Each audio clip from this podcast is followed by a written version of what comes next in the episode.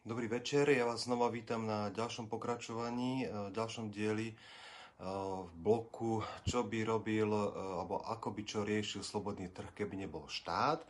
Dneska sa pozrieme na podnet, ktorý mi dal Mirus Majerčík a priateľ na Facebooku, ktorý mi povedal, že či by som nemohol spomenúť povinné zmluvné poistenie, PZP, predpokladám, že ide o auta, havarijné a povinné zmluvné. Ja teda začnem s týmto PZP a budem sa snažiť to vysvetliť a hovoriť, ako by to riešil slobodný trh, ale k tomu by som chcel jednu takú, takú poznámku.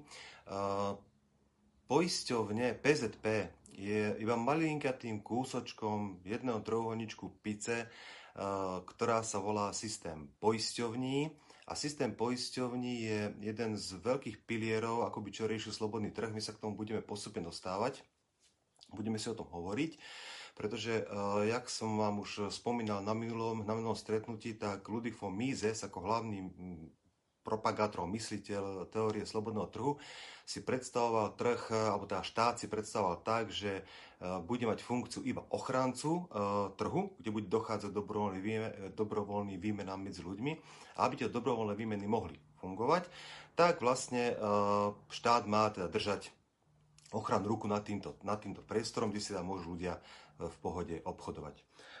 Čo sa týka pokračovania, tam Maren Newton Rothbard rozšíril, rozšíril túto, túto teóriu a pripustil, že, že slobodný trh dokáže riešiť aj obranu, aj políciu, aj súdnictvo a práve to riešil, navrhol to, rozšíril to e, systém poisťovní. Takže PZP je iba jedna malinká čiastočka e, celého systému poisťovní, o ktorom budeme hovoriť, hovoriť v budúcnosti a vlastne dosť času s tým budeme aj stretávať s samotným systémom poisťovní. Ja sa teda chytím dneska PZP.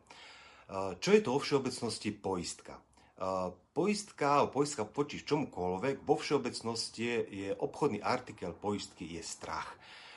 Je to ideálne, bolo super, bolo, keby sa nikto nebál, nikto sa ničoho neobával, každý žil svoj život tak, ako má, ale keďže sú medzi nami ľudia, ktorí majú pocit, že sa majú voči tomu, voči tomu budúcemu, budúci nepríjemnosti poistiť, tak e, samozrejme slobodný trh presne podľa pravidel slobodného trhu, keď vznikne dopyt, nájde sa ponuka, tak vznikajú takto poisťovne a poisťujú ľudí. Samozrejme, ja by som v tomto prvom momente rozdelil taký ten princíp poisťovania, alebo taký ten, e, tú množinu poisťovania do takých dvoch velikánskych kôpok.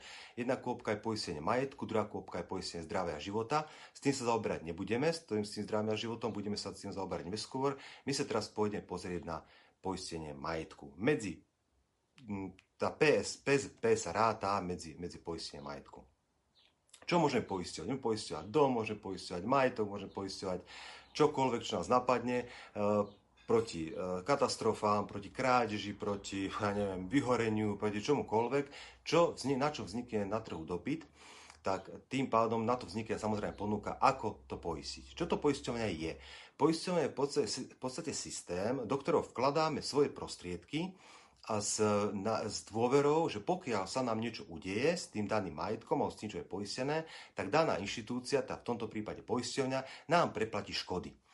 Povinné zmluvné poistenie je veľmi zaujímavý fenomén. Je to v podstate niečo také, ako máte poistenie lekárov. Ja som zdravotne poistený, ale zároveň je lekár poistený v poisťovni v prípade, že mi ublíži jeho rozhodnutím nejakým spôsobom, tak a ja ho povedzme zažalujem, budem žiadať odškodné, tak on ako lekár je poistený v poisťovni, aby teda ona mi zaplatila nejaké odškodné, ktoré, ktoré na súde získal, vyhrám. To je v podstate jedno. A PZP niečo podobné. Povinné zmluvné poistenie nie je poistenie, nie je poistenie poškodeného, ale skôr poistenie vinníka. To znamená, že máte, máte dve autá, ktoré sa zrazia a jeden človek je vinník a druhý človek je obeď alebo tá poškodený. A povinné zmluvné poistenie na to, aby krylo úhradu škody, ktorý spôsobí vinník e, poškodenému. Čo by sa udialo, keby, keby teda povinné zmluvné poistenie nebolo povinné? My v súčasnosti máme ešte jedno poistenie a to sa volá havarijné poistenie a rozdiel medzi havarijným a, a PZP je v tom, že havarijné pokrýva škodu, škodu poškodeného. To znamená, že nabúrame, ja nabúram niekoho, povedzme e, Mirusa, Mirus požičam si teba, ja nabúram Mirusa a Mirusovi vznikne škoda. Havarijná poisťovňa preplatí e, Mirusovi kompletne celú škodu, a nepátra po tom, aké je, aká je zostatková hodnota, aká amortizácia a tak ďalej. Proste auto, poškodené auto sa do servisu, opraví sa, havarína poistenia vyplatí kompletne celú opravu tohto auta. A zároveň ako vyplatí poistné, tak zároveň požiada poisťovňu vyníka, kde je teda zmluvne poistený, povinné zmluvné poistenie, aby kryla čiastočne škody, ktoré jej vznikli, tieto havarijné poisťovne. Predstavme si teraz, že by povinné zmluvné poistenie nebolo povinné a je to niečo také, ako keď dneska nie je povinné poistenie domu. V podstate tak, tak ako povinné zmluvné poistenie poistuje vyníka, takisto by sme veľmi, keď to veľmi poťahnem za vlasy a teda tak, tak, tak e, preženiem, tak v podstate je to niečo ako, ako keby sa sám vietor, alebo voda, alebo oheň by sa poistili v nejakej poisťovni, že za to, že spôsobia škodu na mojom dome, tak budú poistení. A, ale vietor ani oheň ani voda sa poistiť nebudú, dať poisťovať, ne, teda nebudú povinne zmluvne poistení, ergo na to, aby mne nepoškodil katastrofa dom a, nedostal, a ja by som nedostal bez prostriedkov, tak preto sa poistujem proti škode na majetku. To znamená, ak by nebolo povinné zmluvné poistenie diktované štátom, tak by si ľudia havarine poisťovali autá, pretože jednoducho takisto ako si dneska poistujem dom proti katastrofe, tak by som si poistil dom e, proti teda, e, poškodeniu inou osobou. Čo by sa ale dialo ďalej? Treba povedať, že, že riešenia slobodného trhu nie sú vždy e, jemné, nie sú vždy, povedzme, humánne alebo ľudské. Ono je to otázka toho, akým spôsobom sa postaví, postaví vinník, alebo akým spôsobom sa postaví ten, čo požaduje preplatenie škody, ako sa postaví vôbec k tomu, k tomu vinníkovi. Predstavme sa teda, že povinné, povinné zmluvné poistenie, tá PZP naozaj nebolo povinné štátom a teda, že by vinník nabúral auto poškodenému. Poškodený je buď havaríne poistený, alebo havaríne poistený nie je. Povedzme si napríklad, že by havaríne poistený bol. Preberiem si najprv prvú. Ak je havaríne poistený, tak havari, poistka, ktorá mu kryje haváriu, mu preplatí kompletne celú opravu auta v servise a pre poškodeného sa v podstate nič nemení. Uh, mení sa dosť pre vinníka, pretože uh, havarína poisťovňa preplatí kompletne škodu, ale okrem toho, že ju preplatí, okrem toho ešte uteká, hľadá, kto je vinník a kto je za, za, tú, za tú haváriu vinný a požiada ho, jeho poisťovňu, aby mu kryla čas nákladov tej havarínej. Ale ten pán povie, že ako vinník povie, ja ale nie som poistený proti škode, ktorú som spôsobil. Na to havarína poistenia pokrčie ramenami, ako nám to vôbec nevadí, tak budeme žiadať náhradu e, škody od vás. Tomto prípade teda samotný poškodený človek ani nevie, čo sa ďalej deje na pozadí. Jemu havarijná poistka vyplatí opravu a tým pádom to pre zhaslo a všetko je vybavené, on má nové opravené auto. Čo sa potom deje ďalej, akým spôsobom havarijná poistka naháňa vynika e, nehody, to už jeho v podstate nezaujíma, ale to, čo som povedal pred chvíľkou, je slobodný trh nerieši vždy veci humánne alebo nejako sociálne. Poistenia príde až do, mm, až do doby, kedy mu kedy vinník nezaplatí čiastku, ktorú od neho poistenia vyžaduje, ho bude naháňať a môže to skončiť. Môže to skončiť mm, odobratím majetku, exekúcia, neviem či všetkým, to už tým sa už v podstate trh, trh nehrá, ani tá havarijná poisťovňa. Čo v prípade, ak poškodený nie je ani havarijne poistený. Je to to isté potom, ako keď vy nepoistíte dom a zhorí vám. Keďže proti ohňu sa ale nič nedá robiť, tak naopak, tu sa samozrejme postupovať dá, lebo vinník je známy a vy keď nie ste haverne poistení, stále môžete ešte ísť na súd a požiadať o vyrovnanie škody vinníka, kde teda samozrejme funguje súkromný súd, o ktorom si budeme hovoriť v niektorých ďalších seriáloch, v niektorom ďalšom dieli seriálu a proste budete, budete štandardný občianskoprávny spor, kde vy budete požadovať náhradu škody od vynika nehody. Takže povinné zmluvné poistenie, čo by čo by sa stalo, ako by čo riešil trh, keby povinné zmluvné poistenie nebolo, vlastne by to neriešil nejako. Tak ako, by, tak ako je to dneska úplne bežne pri škode spôsobenom kýmkoľvek, komukoľvek, buď ten človek poistený je alebo nie je. Ak je, poistenie mu vypláca všetky škody a potom náhradu e, nákladov požaduje od vyníka. Ak poistený ak poistenie nie je, tak prebieha štandardný občanskoprávny spor. Tým pádom vlastne som zodpovedal na otázku, čo by ako slobodný trh riešil, keby nebol PZP. Ja som uh, slúbil potom v statuse ešte, že, um, že ešte rozmýšľam s tým, s tým poisťovňami, tam my sa tým budeme troška ďalej venovať, ale ja by som možno tak načrtol ešte, uh, ešte že, že poisťovne vlastne fungujú ako, ako krytie možných teda újm, budúcich a v čom, v čom štát e, nepostupuje a čo, čo ja teda vytýkam v tomto momente v súčasnosti štátu je to, že čo sa týka poisťovní, tak hlavne pri sociálnej poisťovni to vidieť, uh, vidieť vlastne, že ľudia na trhu uh, majú svoje časové preferencie, buď majú vysoké alebo nízke. My sme o časových preferenciách hovorili v minulom bloku, veľmi rýchlo spomeniem. Č- uh, ak má človek vysokú časovú preferenciu, Znamená to, že chce veľmi rýchlo niečo zažiť. Ak má nízku časovú preferenciu, znamená, že, že naozaj potrebuje, povedzme, že si odklada peniaze a chce žiť pohode až do, e, až do dôchodkového veku. E, pokiaľ štát prikáže človeku sa sociálne poistiť, znamená to, že nerešpektuje preferenciu daného človeka, pretože ho núti poistiť sa na dôchodok.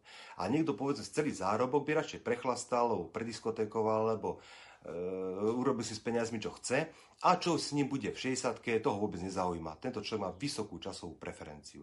To znamená, že chce to všetko získať hneď a mať všetko hneď.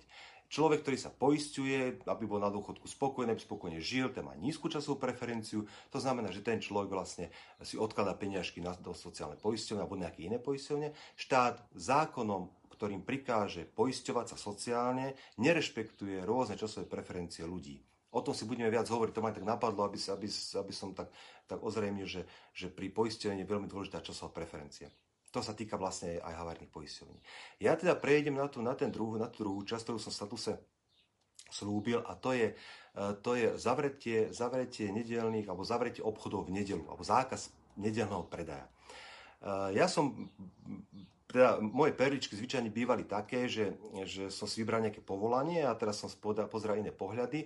A v poslednej dobe som dostal také, také veľmi pekné také veľmi pekné podnety od mojich priateľov, kde, kde jeden z nich bolo, bolo teda o zavretí obchodov v nedelu a druhý, konkrétne dneska do obeda som dostal o, o taký odkaz, kde pani Nicholsonová mal nejaký, Luce Nicholsonová mal nejaký, nejaký prednes niekde v, Európskej, v Európskom parlamente alebo kde a hovorila vlastne o slobode e, tlačoví, na slobode médií a slobode prejavu a to ma veľmi zaujalo. Ja si myslím, že na budúci týždeň v útorok to bude jedna časť perličiek, kde budem hovoriť o o slobode prejavu a o slobode uh, uh, uverejniť aj hoax.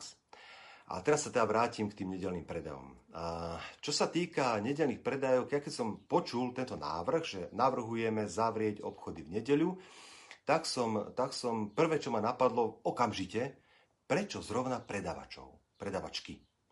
Uh, čím sú zvláštne? Čím sú špeciálne? veď predsa je desiatky povolaní, kde sa pracuje aj soboty, aj nedele, desiatky povolaní, kde sa pracuje cez sviatky, nepretržia non-stop. Prečo práve uh, tento segment trhu? To ma napadlo ako prvé. A dosť často sa v tomto používa a dokonca ja si myslím, že už aj zľudovel Sulikov, Sulikov argument alebo Sulikov dôvod, že aby mal človek každý deň čerstvé rožky, a zľudovalo to až tak, že bolo povedané, že čo nevydržíte jeden deň bez rožkov, ako aby mohli teda tie predavačky byť doma s rodinami. A na tomto argumente ja samozrejme kvitujem a som teda ako, dobre, vydržím jeden deň bez rožkov. Problém ale ja som o sebe hovoril, že ja veľmi rád sa na veci pozerám principiálne. A pokiaľ vydržím ja jeden deň bez rožkov, ja jeden deň vydržím aj bez akvaparkov. Ja vydržím aj bez lyžovania v zime jeden deň, vydržím v pohode jeden deň aj bez policajtov, aspoň ma nebude pokutovať, vydržím bez armády aj viac ako jeden deň vydržím, vydržím v pohode bez elektriky, bez plynu, bez sečúcej vody. Uh, osobne pohode. Naši predkovia vydržali viac ako jeden deň. Preto tento argument, čo nevydržíte, alebo ten, tá podpora toho nechať e, zavreté obchody v nedelu, čo nevydržíte jeden deň bez rožkov, sa dá použiť na akékoľvek povolanie. Osobne pre mňa podľa mojej subjektívnej teórie hodnot s výnimkou lekárov a hasičov tam si myslím, že neviem, či sa mi náhodou nedel niečo nestane, aby som potreboval pohotovosť, tak radšej lekárov a hasičov teda nevydržím ani ja jeden deň bez nich. Minimálne bez tej istoty, že mám kam zavolať a mám, mám teda kam ísť. Je, tak, to je taký pohľad, taký ten, povedzme, emočný, alebo taký rýchly, okamžitá reakcia. Prečo zrovna? E, dôvod, e, chcú byť doma, e, chcú byť s rodinami, jasné, a ja chcem byť s rodinami, každý chce byť s rodinami, otázkou vie, či naozaj ľudia potom do tých, do tých rodín idú to je taký ten rýchly, okamžitý, emočný, taký ten, ten. E, ja by som ale nechcel zostať iba takto jednoducho v tomto a rád by som sa pozrel aj na taký, taký tak racionálne na tento problém, tak pragmaticky povedzme. A Pôjdem to cez ekonomiku. Čo sa, čo sa bude vlastne diať? Ako, ako, čo, aký to bude mať vplyv, tá zavretá nedela? Dohodneme sa teda, že pre, te, pre účely tejto rozpravy nebudem brať do úvahy voľné dni, pretože tých je v súčasnosti okolo 14, myslím štátne sviatky, štátne sviatky je približne 14 v roku, takže uh, voľných dní by potom, keby zákonom prijali zakázaný nedelný predaj, bolo minimálne 52, maximálne 66, či je taký rok, kde nepadne ani jedna nedela na voľný, na štátny sviatok, alebo naopak môže existovať e, rok, kde padnú všetky štátne sviatky na nedelu, to neviem, ako nebudem to potom pátrať, ale matematicky môže byť minimálne 52, maximálne 66. Preto voľné dni tam rátať nebudem. Za, znova, zase ešte, s čím rátať nebudem, bude, alebo čo sa teda, čo teda hovorím, čím sa budem zaoberať, bude jedna smena. Budeme sa baviť o tom, že v jednom obchode jedna smena, povedzme obchod 1500 alebo 2000 m štvorcových, taký ten hypermarket, a budeme sa baviť iba o jednej smene. Uh, pokiaľ by sa bavili o druhej, tretej smene, ono, tá matematika bude približne vychádzať rovnako alebo veľmi podobne. Najprv sa poďme pozrieť uh, na majiteľa firmy, ktorý v nedelu zavrie. Predstavme si obchod, ktorý má 7 dní otvorený to znamená každý deň v roku. Hovorím ešte raz, neberiem do úvahy štátne sviatky, takže budeme sa baviť o 365 dňoch, kedy má otvorený obchod. V týchto dňoch má obchod otvorený a každý deň predáva. Predstavme si, za ten týždeň predá nejaký, nejakú hodnotu produktov alebo nejakú hodnotu, nejakú, nejakú sumu, nejaký, má nejaký obrad a z toho obratu má nejakú, nejaký zisk. V prípade, že štát prikáže zavrieť v nedelu, znamená to, že on predáva, ten obchod predáva o jeden deň menej.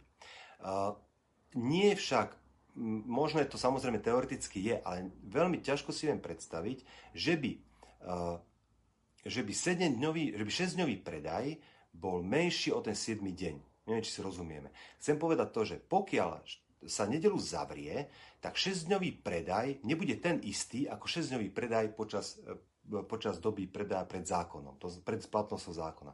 Takže počas tých 6 dní sa nepredá 6-denný predaj, keď bude 7 dní zavretý.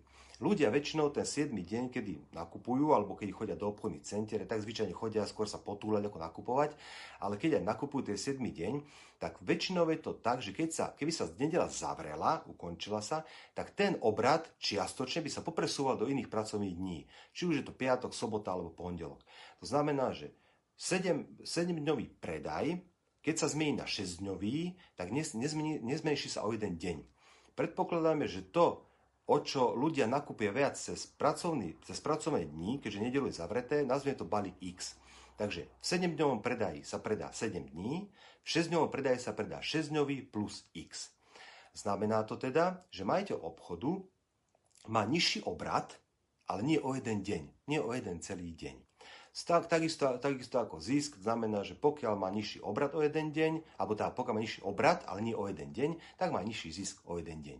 To sú jeho obraty. To znamená, 6 dňov, ešte raz opakujem, 6-dňový obrad je síce nižší ako 7-dňový, ale nie o celý deň nižší pretože ten obrad z nedele sa rozpočíta čiastočne, možno nie na 100%, možno na 50, na 70, na 30 dní podstatné a rozpočítal 6 dní, pretože ľudia kúpia, keď poviem príklad, keď si v nedelu kúpili dva rožky a nedelu vám obchod zavrú, tak v sobotu kúpite 4 rožky. To som chcel týmto povedať, týmto komplikovaným vysvetľovaním. Takže čo sa týka obratu, tak obrad bude síce nie 7-dňový, ale 6-dňový plus nejaký balík X. Teraz sa poďme pozrieť na náklady. Poďme sa, aby, sa, aby to bolo tak, také, také matematické, tak poďme sa baviť o tom, že e, na nejakom, na nejakom priestore, povedzme 2000 m štvorcových, ergonóm a ekonóm vypočíta, že na, to, na tento obchod potrebujete 50 ľudí na to, aby všetky priestory boli obsadené, aby tam boli skladníci, dokladači, kontrolóri spotreby, pokladníci, ďalší nejaký servis okolo toho, e, inštalatéri, e, vymenianie žiaroviek, ja neviem čo všetko, taký ten maintenance, taký tá, tá údržba a potrebuje tam povedzme 50 ľudí. Pozor, problém je v tom, že e, že máte, že každý zamestnanec má právo na 25 dní dovolenky v roku. 25 dní krát 50 zamestnancov znamená, že približne, približne každý deň vám budú prichýbať približne 4 zamestnanci. Ak ak som to vypočítal zle, opravte ma, ale myslím, takto to je. Každý deň budete mať 4 zamestnancov menej, lebo si budú čerpať dovolenky. To je prvá vec. Druhá vec je, že každý človek, alebo zo zákona má každý človek určený fond pracovného času. To znamená, že e, môže robiť, tuším, 8 hodín na časov týždenne, nemôže robiť od pondelka do nedele, čo teda nerobia ľudia. A keď to tak narýchlo vypočítavam, tak by to vychádzalo približne, a to som na, niž, to som na, niž, na, nižšej, na nižšej odhadovej úrovni okolo 30% Takže ak, potreb, ak Ergonov vypočíta, že na jednu, na, jednu, na jednu prevádzku potrebujete 50 ľudí, tak ich v skutočnosti potrebujete o 15 viac, o 30, o 30% viac, aby ste pokryli dovolenky, aby ste mali fond pracovného času. Takže nepotrebujete 50 ľudí, 50 ľudí potrebujete na prevádzku, ale zamestnať potrebujete 65. Uh, takže potrebujete 65 ľudí. Uh, teraz, uh, dúfam, že sme sa nestratili. Teraz, štát príde so zákonom, zavrie, tu, zavrie v nedelu. Ak v nedelu zavrie, znamená to, že jeden deň v týždni je zavreté. To je jedna sedmina v roku. To je približne 14 uh, O 14% bude mať daný, daná prevádzka nižšie náklady, lebo nedelu nebude otvorené. Samozrejme, to som nahrubo veľmi povedal, pretože 14% to vychádza na prvý krát ako jedna sedmina, ale samozrejme svietiť bude musieť, kúriť bude musieť, nájomné nejaké bude musieť platiť, SBS-ku nejakú bude musieť platiť, aj keď nie v takej miere. Uh, asi možno budeme nižšiu spotrebu, ja neviem, vody, nižšiu spotrebu elektriky, lebo musieť všetko svietiť a tak ďalej. Takže povedzme si, že nebude teda 14% nižšie náklady, ale povedzme taký 12% náklady. 12% nižšie 12% nižšie, e, nižšiu potrebu, ale znamená, že z tých 65 ľudí 7 ľudí vlastne nepotrebuje, alebo prácu 7 ľudí nepotrebuje. To znamená, že je to e, v tomto momente, keď to rýchlo rátame, to áno, je to približne 7 ľudí nebude potrebných z tých 65. E, to znamená, že majiteľ obchodu môže znížiť buď fond pracovného času, alebo alebo môže znižiť počet pracovníkov o 7.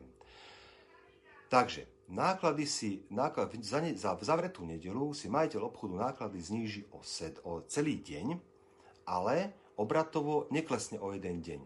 Dôsledok je, uh, dôsledok je že keď tak narýchlo som vypočítal a vyrátal, nemám to samozrejme kalkulačko pred sebou, a narýchlo to je, že v podstate majiteľ obchodu ako keby má na tom podľa mňa vyšší zisk. Takto mi to vychádza.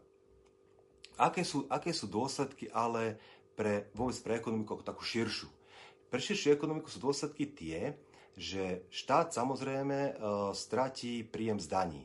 Čo je teda dobré, ale e, je to v podstate tak, štát, štát z toho zavretého dňa stratí príjem z daní, to je poprvé. Po druhé, keďže si 65 ľudí približne 7 sa nezamestnanými, to znamená, že štát príde o 7 odvodov sociálnych do sociálnej poistenia a zároveň bude musieť vyplácať 7 E, sociálnych podpor, e, tak, takže súčet to 14 vlastne, príde o 14 krát nejaká, nejaká suma peňazí. To je prvý dôsledok pre štát. A druhý dôsledok e, je ten, že niektorí ľudia si samozrejme príjmú tú nedelu, lebo si privyrobia počas, počas tých otvorených nediel a pre nich je to fajn, môže si, môže si ísť do práce, môže si privyrobiť, má nejaké percento navyše, presne neviem, ja naozaj neviem, ako, ako to je percento, ale privyrobí si. A v tomto momente, keď štát zákonom zavrie nedelu obchody, tak neumožní tomu človeku privyrobiť si počas, počas nedele, kde sú aj, kde sú aj nedelné príplatky k, k výplate. Existuje tam argument, zase protiargument proti tomuto, alebo teda vlastne áno, protiargument voči, voči tomuto predpokladu je, že ak si chce niekto zarobiť, ak si chce zarobiť v nedele, nedelu, tak nech si nájde prevádzku, kde sa v nedelu teda zarába a nech teda zmení zamestnanie a ide tam. Toto je veľmi validný argument, to znamená ešte raz, ak niekto chce v nedelu zarábať, ale niekto e, ale je v segmente, kde sa v nedelu nerobí, tak proste dá výpoveď a pôjde pracovať do segmentu, kde sa v nedelu robí. Toto je veľmi validný a platný argument.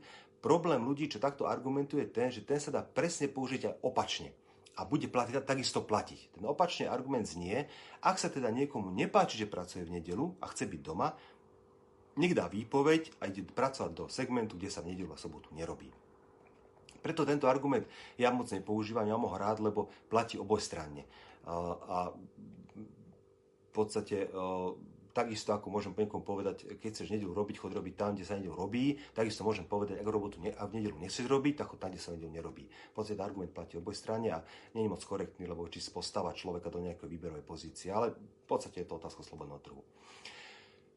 Prečo, prečo vlastne uh, nemajú, keď to takto vychádzalo ekonomicky jednoducho, prečo takto vlastne obchodníci nemajú zavretú nedelu stále? Bolo by to vlastne super.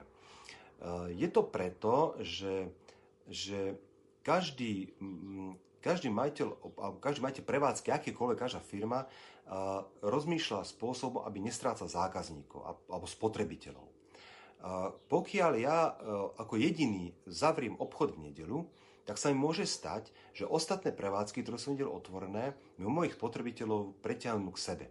V nedelu si môžu dovoliť zavrieť obchody, ktoré zase majú inú pridanú hodnotu. Keď to poviem, tak by som to vysvetlil, pokiaľ máte obchod špecializovaný na niečo, či záhradkárske potreby, alebo ja neviem, murárstvo, alebo stavebníctvo, čokoľvek, a potom máte ešte nejaké tie DIY obchody, teda urob si sám obchody, ako, ja neviem, Obi, Baumax a Hornbach, tak tieto obchody, tie, malinky, tie malé špecializované obchody sú môžu dovoliť zavrieť, lebo ponúkajú inú, inú kvalitu ponúkajú odborné poradenstvo, ponúkajú, ja neviem, výpočty nejaké, ponúkajú nejaké, ja neviem, skúsen, výmenu skúseností, ponúkajú takú tú vnútornú, alebo takú tú mm, intimnú, intimné poradenstvo a tak ďalej. Takže preto títo ľudia, ako tie malé obchody, poskytujú inú, iný, iný benefit a tu nedelu môžu zavrieť za, pokiaľ tie obchody neponúkajú iný benefit, že vlastne len predávajú, tak pre nich je uzavretie nedele znamená ris, riskovanie toho, že spotrebitelia, ktorí aj tak nemajú nich inak, iný benefit ako u iného e, veľko, veľkého obchodu DIY, alebo teda, jak to nazvať, hypermarketu, urob si sám, tak e, v podstate bojujú iba tými otvorenými dňami, lebo nemajú iný benefit pre tých ľudí. Keď ale štát zakáže nedelu predávať, znamená to, že všetky obchody majú zakázané nedelu predávať. A preto vlastne neprichádza k riziku toho, že ja mám preťané zákazníkov, pretože ja budem mať otvorné nedelu a tie nedelu otvorné mať nebudeš. A ľudia budú od teba odchádzať. Ja by sa teda na, na zákaz predaja v nedelu dívam veľmi skepticky. Má to oveľa viac negatív ako pozitív a treba povedať, že, že tie, tie pozitíva sú skôr v rovine pocitov. A keď sa bavím s ľuďmi, tak väčšinou ten argument je, aj títo ľudia chcú byť doma v nedelu, aj títo ľudia chcú si oddychnúť. Uh, je to pocitové, netvrdím, že to je zlé, to som nepovedal. Pocitové, pocitové je, alebo takéto, čo vám, ten, ten pocit dobrý, keď sa riejete sám, povedzme, na niečo že niečo rozhodujete, ale pocity by nemali uh, hrať úlohu uh, v tom, ak príjmate obmedzujúce zákony. Alebo nemôže, ako nepokladá sa korektné, aby niekto povedal, zavrieme obchody v nedelu, aby sa ľudia mali dobre. Ale podlož mi to niečím, ukáž mi výpočty, e, ukáž mi veci, ako, ako to bude fungovať, o čo všetko môže prísť ten človek, o čo všetko môže prísť obchod a tak ďalej. Takže pocity sú fajn, keď sa riadím podľa nich sám, ale keby keď podľa pocitov mám niekomu ja neviem, prikázať, zakazovať už vôbec nie, Viete dobre, že, viete dobre, že celá tá filozofia slobodného trhu hovorí o tom, že nezakazujte, neprikazujte, neobmedzujte. A to ani, ani, na, ani na pragmatických dôvodoch. A ešte keď to postavím na pocitové dôvody, to je už úplne, úplne, úplne na figu. A ja teda nie som moc veľkým zástancom akéhokoľvek zásahu. A keď sa vrátim úplne na začiatok tohto, tohto, tejto rozpravy o nedelných predajoch, tak úplne hlavný dôvod, ktorý som v podstate zabudol povedať ako prvú vetu, prečo som proti nedelným predajom, zabudnite na všetko, čo som doteraz hovoril o emóciách, o ekonomike, o pragmácii, o ráciu. Hlavný dôvod je, nikto nemá právo zasahovať do dobrovoľnej dohody dvoch strán, v tomto prípade zamestnanec, zamestnávateľ. Pokiaľ zamestnanec súhlasí s prácou v nedelu, pracuje. Keď zamestnávateľ otvára nedelu, otvorí nedelu. Keď zamestnanec nesúhlasí s nedelnou e, smenou, odchádza zo zamestnania a hľada si nové. Keď e, zamestnávateľ neotvorí nedelu a zamestnanec chce nedelu robiť, nájde si iné zamestnanie, aby v nedelu zarobil. Takže hlavný dôvod je ne, neza, nezasahovať do dobrovoľnej dohody zmluvných strán. A teraz už skôr taký vtip na konci. E, keď prišiel prvýkrát zákon, ešte to bolo asi pred rokom, ohľadne zatvorení obchodov cez štátne sviatky, generálne, bola, kedy boli tuším len prvý sviatok Vianočný a Veľká noc, alebo takto nejako bolo zavreté. A potom prišiel zákon možno pred tými rokmi o tom, že všetky štátne sviatky, ktoré sú, budú obchody zatvorné povinne. Tak ja som vtedy na, na, takom, na takom výlete v Dolnom Kubíne a bol som tam s priateľom, behali sme po Kubíne, hľadali sme nejaké niečo na pitie a e, potrebovali sme ako nejaké žiadne proste niečo na pitie a keďže boli obchody zavreté, tak sme pošli do benzínovej pumpy a bola to konkrétne jedna nemenovaná, nemenovaná pumpa a vošli sme do nej dovnútra a ja som bol vždy zvyknutý na to, bol to štátny sviatok, pardon, obchody zavreté. A som bol vždy zvyknutý na to, že na pumpách boli keksíky, paličky, kofoly, minerálky a neviem čo. A zrazu vôjdem tam a pri dverách jedna veľká chladnička a tam maslo, mlieko, šunka, rožky, žemle, slajna balená, a bolo to neuveriteľné, taký, mňa tak, tak ma obľa taký dobrý pocit, že, že slobo, jak ja hovorím, slobodný trh nepreštíš. On nájde riešenie, nájde spôsob, ako to urobiť, nájde spôsob, ako to spraviť. Jediný, kto, jediný, kto na zásahy e, štátu do trhu doplatí, je spotrebiteľ. To je všetko na túto tému. Neviem, či som sa moc nezamotal, lebo dosť som začal rozprávať o, o, tých, o tých výpočtoch a e, ale uzavriem to tak, že som proti, nedelným, proti zákonu o zavretí nedelu a som za to, aby štát nepchal nos do toho, kto kedy predáva, kto sa ako dohodne svojimi zamestnancami. E, budúci útorok ja som chcel hovoriť o, keďže som minulý útorok hovoril o železnici Slovenskej republiky a Regiojete, tak som chcel budúci útorok spomenúť, ako by riešil slobodný trh dopravu, ale v priebehu včerajšej cesty autom ma, mi, mi prebehlo myšlienka, jedna veľmi zaujímavá vec, počul som v rádiu nejakú, nejakú stiažnosť a e, keď som to počul, tak hovorím si, do Parma, toto bude téma uh, na budúci útorok, takže budúci útorok si povieme niečo o ex, externalitách. Pozrieme dve externality, pozitívne a negatívne. A bude si, budeme si o nich hovoriť, ako by trh riešil uh, externality, keby nebol štát povieme si o tom viac. A čo sa týka, čo sa týka teda perličky na záver, tak zase, zase vynechám povolanie a zhodnotenie povolania a budeme si hovoriť o hoaxoch. Čo je hoax, e, čo je to sloboda tlače, čo je to sloboda médií, akým spôsobom sa na to ja dívam, e, čo kto má rozhodovať o tom, čo kto bude písať a povieme, zopakujeme si o, o hlavné zásady o slobode slova, ktorá bude ktorá, ktorá vlastne, ja som sa je dotkol už minulý útorok, ale to je tak široká téma, že keby sme ju spomínali každý, každý útorok, tak možno by na konci toho bloku e, možno by sme si tomu, tomu rozumeli. To je všetko, ďakujem veľmi pekne za pozornosť a ešte raz, ak som bol komplikovaný, tak sa ospravedlňujem. Keď boli nejaké nejasnosti, napíšem do textovky a zopakujem, alebo, alebo, budem to, alebo nájdem iný spôsob, ako to vysvetliť priateľnejšie a zrozumiteľnejšie. Ďakujem vám pekne. Dobrý večer, dobrú noc.